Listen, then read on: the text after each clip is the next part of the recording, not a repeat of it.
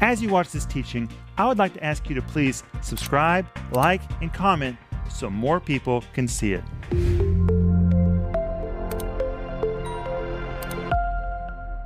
Welcome to Home Group. My name is Rick Renner, and tonight I'm here with Denise Renner, Paul Renner, and Joel Renner. We're all here except for Philip. And Philip is doing his ministry in America, and we just speak a blessing to Philip in Jesus' name. Amen. But we're here tonight. Hey, Denise. Hi, Rick. Home Group, welcome. I'm so glad to be back with you again. We love to be with you. Hey, Paul. Hi. Home Group is a great place to be. Prepared to learn today. Open your minds and open your hearts so that the Holy Spirit can speak to you. Prepare your Bible because we will be studying our Bibles today. That's what we do at Home Group. So open your heart, and I'm sure this will be a blessing to you. I am prepared to learn today. Paul, I am too. I am good? prepared to learn, and I want to learn with you guys. Thank you for joining us. It's an honor we get to study the Bible together. It is the truth. And if you would please comment on these videos, we really do read all the comments. And we really appreciate seeing your comments. Amen. And you know what? We don't just read. Sometimes I comment back to people. I do a reply to people who write. I, I was reading all your comments this morning. It means so much to me. So please talk to us. We want to hear what you have to say and what you think. Joel? I want to say if you need prayer, please call our office or write us at prayer render dot org. We believe in the power of prayer. It can change your life. It really can. And if you can tell us how to pray for you, it will help us pray even better. So if you would call us, we would love to put our faith out with yours. And if you are our partner, thank you so much for being a partner Amen. With us. It means so much, and you're helping so many people. Thank you. Well, this week, we're going to talk about being in the right place at the right time. It's important for you to be in the right place at the right time. And we want you to have the free download that goes with it called Being in the Right Place at the Right Time. And you can get this right now by just going to render dot org. It's so easy to navigate our website, which is brand new. If you haven't seen our new website, go there. It is beautiful. It is loaded. There's so much there. But you can get the free download there right now. And we're also offering the whole series, Being in the Right Place at the Right Time. It's five parts. My friends, you can be in the right place at the right time. Time. It's one of the secrets to doing well in life. And we're also offering you my book called The Will of God, The Key to Your Success. When I wrote this book, it really affirmed so many things to me about being in the will of God. The subtitle says, Positioning Yourself to Live, Live in God's Supernatural Power, Provision, and Protection. Power, provision, and protection come to you when you are in the will of God, when you're in the right place at the right time. So that's what we're going to talk about tonight. I think you'll really like that book. Besides the book being about finding the will of God for your life, it's also a very deep study of the life of Paul. And you may read some things about the life of Paul that you haven't read or heard in other places. So it's definitely a great book. Well, do you guys have your Bibles? Do you have your Bible? This is Home Group. We use the Bible. So let's open our Bibles tonight to Acts chapter thirteen. We're going to begin in verse one. And we're going to kind of move slowly because I want us to really cover this very, very well. And Paul, I want you and me to share some of our experiences about Antioch. Okay. But let's begin at Acts chapter thirteen, verse one. And the Bible says, Now there were in the church that was at Antioch. You need to either underline or circle that word Antioch in verse one. It is so important. Now, there were in the church that was at Antioch certain prophets and teachers, as Barnabas and Simeon that was called Niger, and Lucius of Cyrene and Manaen, which had been brought up with Herod the Tetrarch. He was actually a relative of Herod. That's why he had been brought up with him. And Saul, who, of course, later became known as the Apostle Paul. But hey, let's kind of dive into this verse. Notice it begins with the word now. In Greek, it is the word day. It is an exclamatory statement. It's like the Holy Spirit says, now. He's quite excited about what he's going to tell us in this verse. So he's announcing it. He uses the little Greek word day. Now, it's like an exclamation. Even the Holy Spirit, as he inspired this text, was excited about what God did in the church at Antioch. Isn't that exciting? God is excited about what he does in the church. And this says, now there were in the church. The word in is even important because the word in, believe it or not, is the Greek word kata. That is so unusual because the word kata carries the idea of something that is dominating, something that is conquering, even something that is subjugating. It's the idea of dominance. So it really carries this idea. Now there were dominating in the church that was at Antioch certain prophets and teachers. And it tells us about the phenomenal role of prophets and teachers in the church at Antioch. Now we're going to come back to Antioch in just a moment, but notice it says in the church. Let's talk for a moment about the word church. What is the church? Is the church the building down the street with a steeple? Is the church the huge building down the highway? What is the church? And where does the word church come from? Well, guess what? Just like nearly every word in the New Testament, it did not have its origin in Christian vocabulary. It was a secular word. Actually, it was a political word. You guys, it was a political word, a, civ- a civic word borrowed from Athens. And in Athens, there was a political body called the ecclesia. That's the word church. Church. That's the Greek word translated church. Why did the New Testament writers use this word ecclesia? Well, you've got to go back in history to figure it out. And in Athens, there was the ecclesia. Who were they? Well, the word ecclesia is a compound of two words. The word ek means out, and the word kaleo, which means call. To call. So when you compound the two words together, it means to call. call out, to summon forth.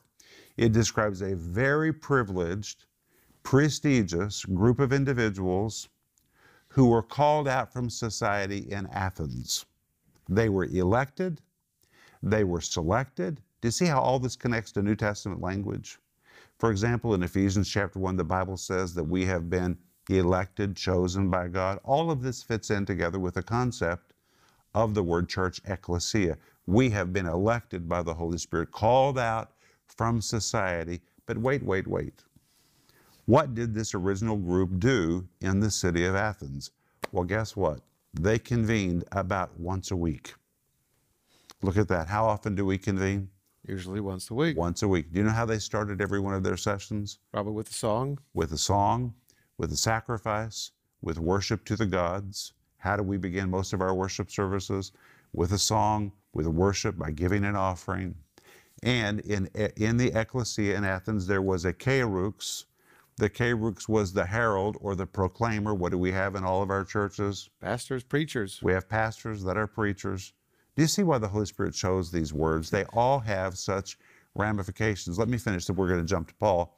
But what did they do when they assembled in Athens? And if I could take you to Athens, I could take you right to the spot where they met, because well, it's very famous. That's what I was going to say. A few years ago, we were in Athens together. Yeah. And I remember your excitement when we got to the place where the ecclesia gathered. Yeah. And especially the podium. It's still there, a marble podium where the what we would call the preacher, the pastor today, stood, stood. to speak to the ecclesia.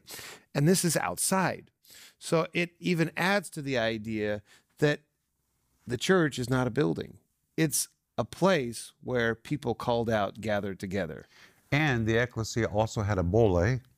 The word bole really referred to elders. It's amazing how the Holy Spirit connected all these concepts in the idea of the church. But what was the purpose of the ecclesia in Athens? They made political decisions. They decided who would be admitted to the city. They decided who would be rejected, kicked out of the city. They chose leaders, they formed policy, they made laws. They were the ruling body in the city of Athens. Do you see how powerful that is? And God took all of that into the word church, ecclesia, which means we, you and me, all of us, if we're saved, we're not accidents. We have been elected to be members of the church. Amen. We are prestigious. We are a very honorable group of individuals. God has called us to assemble regularly. And when we come together, we come to worship. We come to sacrifice to the Lord. And we come to hear the kerux, the pastor, the proclaimer, declare to us the word of God. We respect those who serve as the bole, the elders, the leaders in our church. And together as a church, as a church. That's what the word ecclesia means. We're not just huddling together to hide out from society. No, no, no, no, no. God has called us to be the ruling voice, to impact every atmosphere where we live. God's intention is that the church rule in the spirit realm, and that we dominate, and that we decide what happens, that we affect policies, we affect laws, we affect the atmosphere, the environment of every city or town where we live. We are the church. All of that is in this word church. And friends, I want to tell you, when the Holy Spirit chose this word ecclesia, and when the early Christian writers and preachers began to use the word ecclesia to describe the church, guess what? It was a dangerous word to use. That was a dangerous word, because they were declaring, every time they called themselves ecclesia, the church, mm. they had the power to rule and reign. Mm. You know why? Because they are an alternative government. They are the government of God. It is the kingdom of God. And that's how God rules the earth. God rules the earth through the church. And I want to read to you directly from my notes. Listen to this. The church is a called, separated, prestigious assembly. It was used, this word ecclesia, to denote distinguished citizens, that's us, who determined laws, debated public policy, formulated new policies, argued and ruled in judicial matters. They elected the chief magistrates of the land. They were selected from society to join this assembly, which was a great honor. And in the New Testament, this very word ecclesia depicts the body of believers that have been called out, called for, selected, and assembled to be God's representatives in every town, city, state, or nation. It is a body called to make decisions that affects the atmosphere of a region. That's us. Say amen. Amen. Amen. That's who we are, guys. We are the church of the living God. And every time New Testament readers saw that word church, ecclesia, all of that registered with them. I mean, immediately they would hold their head high. They were the church. We are the church. Say amen. Amen. Amen. But hey, let's go on. It says this was the church at Antioch. Mm. Well, turn in your Bibles to Acts eleven, verse nineteen. And in Acts chapter eleven, verse nineteen, we find when the gospel first came to Antioch. And listen to what it says. Now they which were scattered abroad upon the persecution that arose about Stephen traveled as far as Phenice and Cyprus and what? Antioch. Antioch, preaching the word to none, but unto the what? Jews only. Jews only. Here's what happened. When Stephen was stoned, and his death is recorded in Acts chapter eight. What year did that happen? Well, it happened somewhere between the year thirty-four and the year thirty-six. There's a lot of debate about that, but that's the window, between the year thirty-four and thirty-six. And if you read Acts chapter eight, he was actually stoned in Acts chapter seven. But in Acts chapter eight, the Bible says that when Stephen was stoned, the disciples went everywhere preaching the word of God. They were scattered. And history tells us at that time, Peter went north, and he was among those who came to the city of Antioch. And if you go to Antioch today, they will tell you Peter is the one who founded the church in Antioch, and actually there is no reason to debate that. But when he arrived in Antioch at that time, this verse says, and this is the truth, he preached to Jews only, because Pentecost had not happened for the Gentiles yet. That happened in Acts chapter ten. So when the Jews were first scattered, they only preached to Jews. They went to all the Jewish colonies, to all the Jewish communities, all over these regions. And it was Peter who went north and came to the city of Antioch. And he focused on the Jewish community for a time, and they got saved. And Paul and I have been there. And Paul, it's pretty amazing, isn't it? Antioch's a great place to go. It's not easy to get there, because first you have to fly to Istanbul, and from then from Istanbul you have to take another flight, which I think was Antakya. Takes Antakya. To, Antakya yeah. is really modern day Antioch, which is right on the Syrian border, just to, above Israel. Uh, and when when you get there and you say, "Take me to the church," they take you to a graveyard. They take you to the old graveyard, a very very. Pagan. Uh, pagan site where you wouldn't think that churches should be gathering today, which really speaks about how unreligious the church that of that day was. Well, actually, when you go to visit the ancient site of the Church of Antioch, which is completely authenticated, there is not a question about it, because it was the, the most important church in the early church. It is so well authenticated. And it, it met in a cave. That wasn't unusual. I'm sure the cave didn't look like a cave, because, you know what? People in the first century were not as primitive as people think. They had running water, they had toilets, they had everything. They even had ventilation. I could take you to Ephesus. You would be shocked at how sophisticated their homes were in the first century. But the church was situated in a cave originally, and it had been turned into a church, into a chapel, into some kind of a meeting hall. Let's say a meeting hall. But when you stand back and look at that place where that cave is, it is so pagan. It was a graveyard. There are niches in the cliffs above the cave, above the chapel, the meeting hall, where all kinds of idols and statues and gods were. And it was generally believed by the pagans that from that place, the dead were transported into the netherworld. It's not a place where you would imagine to find Christians, but guess what? It was such a foul place spiritually, pagans didn't even want to go there. Well, Christians at that time were under persecution. So where did they go? They went where no one would bother them. And the church of Antioch met in that meeting hall, in the side of that cliff, in the middle of that graveyard. I think that is amazing, because today people say, oh, there's witches in our city. Well, maybe there are. Oh, there's so much darkness against us. You know what? The early church thrived. thrived in dark places, thrived. And there's a lot of talk today about that evil's going to take over the country, and it's getting darker and darker, and you know what? We need to push it back as much as we can. But the church has always been a light in darkness. Nothing new about that. And the church of Antioch was situated and flourished in that dark, dark, dark, dark place. Paul? It was new for us when we went there to hear that historians say that actually Peter started the church in Antioch, because I had always thought that the church in Antioch was started by the group of people that we read about here in Acts chapter thirteen. No, no, they were much later. But that came later. Yeah.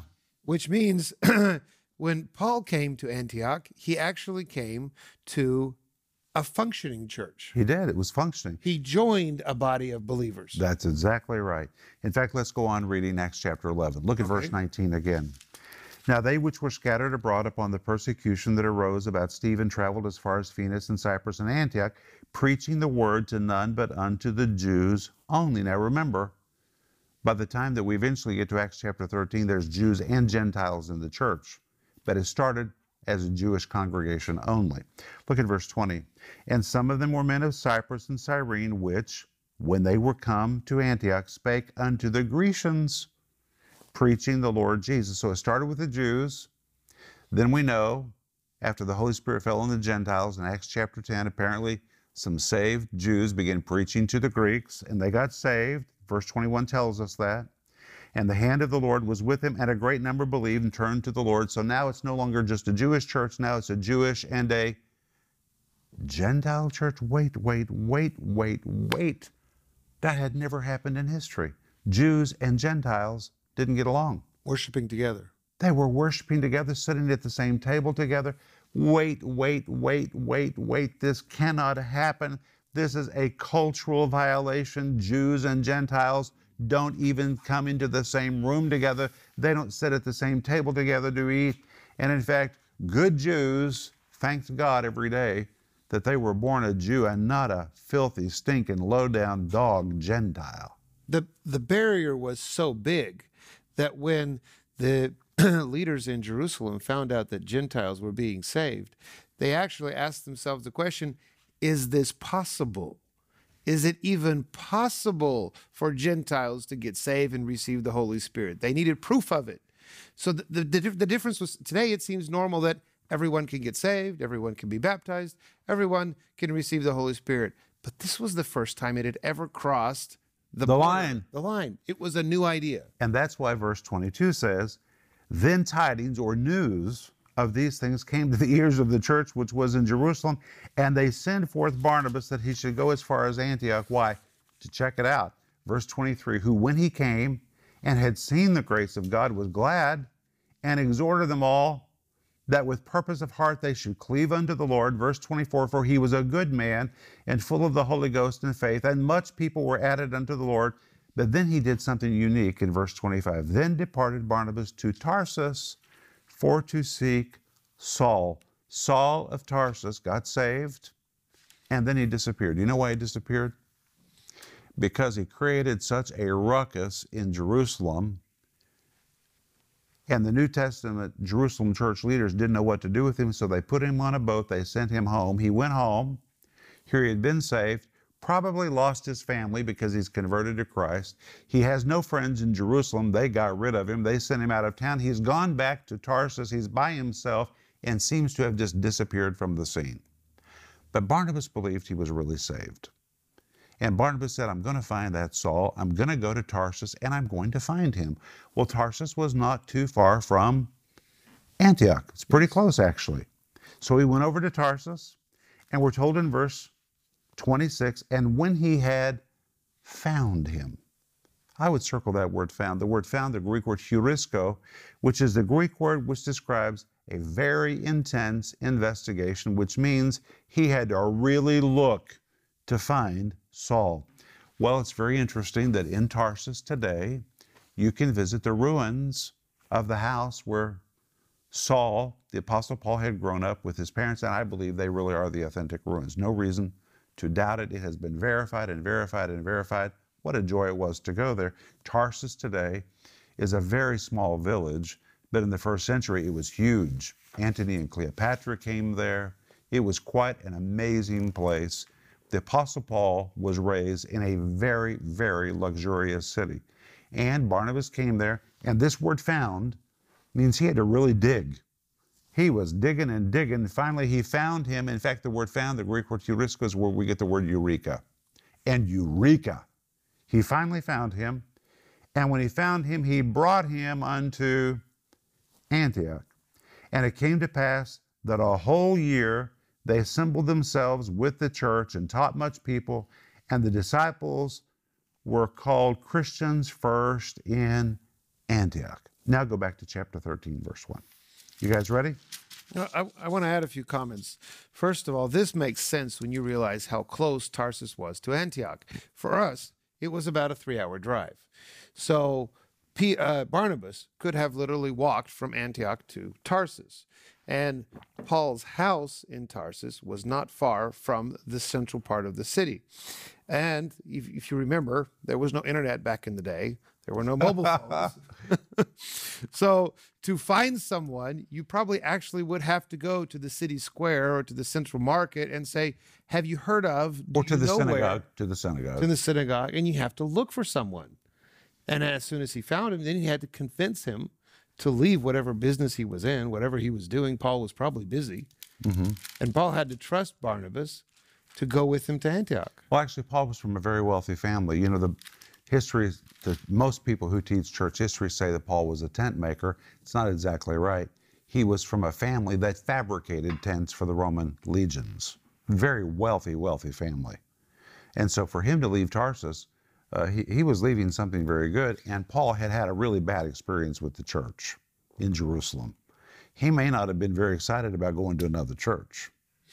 And I want to tell you, there's a lot of people sitting at home today that have had bad experiences with churches. You need to find them. What if Barnabas had never gone looking for Saul? We may not have Saul's letter, Paul's letters today. Thank God that he went and looked for somebody who disappeared from the church. If you know somebody who's quit going to church, you need to go find them and bring them back to church again. Help them. Amen. I was going to say, Paul's house, when you see Paul's house, that it's still there today. Well, the foundations. The, well, the found parts of the... And the well. The well is still there. They had a well. Yeah. I think that's significant. That's, that means they were wealthy. They had a well. This place is built on stone. It's on a mountain. They had a well, meaning it was very difficult to dig a well in the time, and we actually got to drink some water from we Paul's did. well. But hey, let's go on in verse thirteen, verse one. We're just getting started tonight. Look at it. hey, I bet you're learning something new tonight. Isn't this amazing? Mm-hmm. Look at this. Now there was in the church at Antioch certain prophets and teachers. The word certain in Greek is the word ousin. It's a form of the Greek word amy, which here would be better translated at Antioch existing prophets and teachers, or you could even translate it flourishing. That's why they were dominating. Remember the word en is the Greek word kata, domination? These prophets and teachers were flourishing in Antioch. God was doing something really unique in Antioch. And it says there were prophets and teachers. Well, when we come back tomorrow night, we're going to look at the word prophet and we're going to look at the word teacher. What does that mean, prophets and teachers? I think you're going to be quite amazed.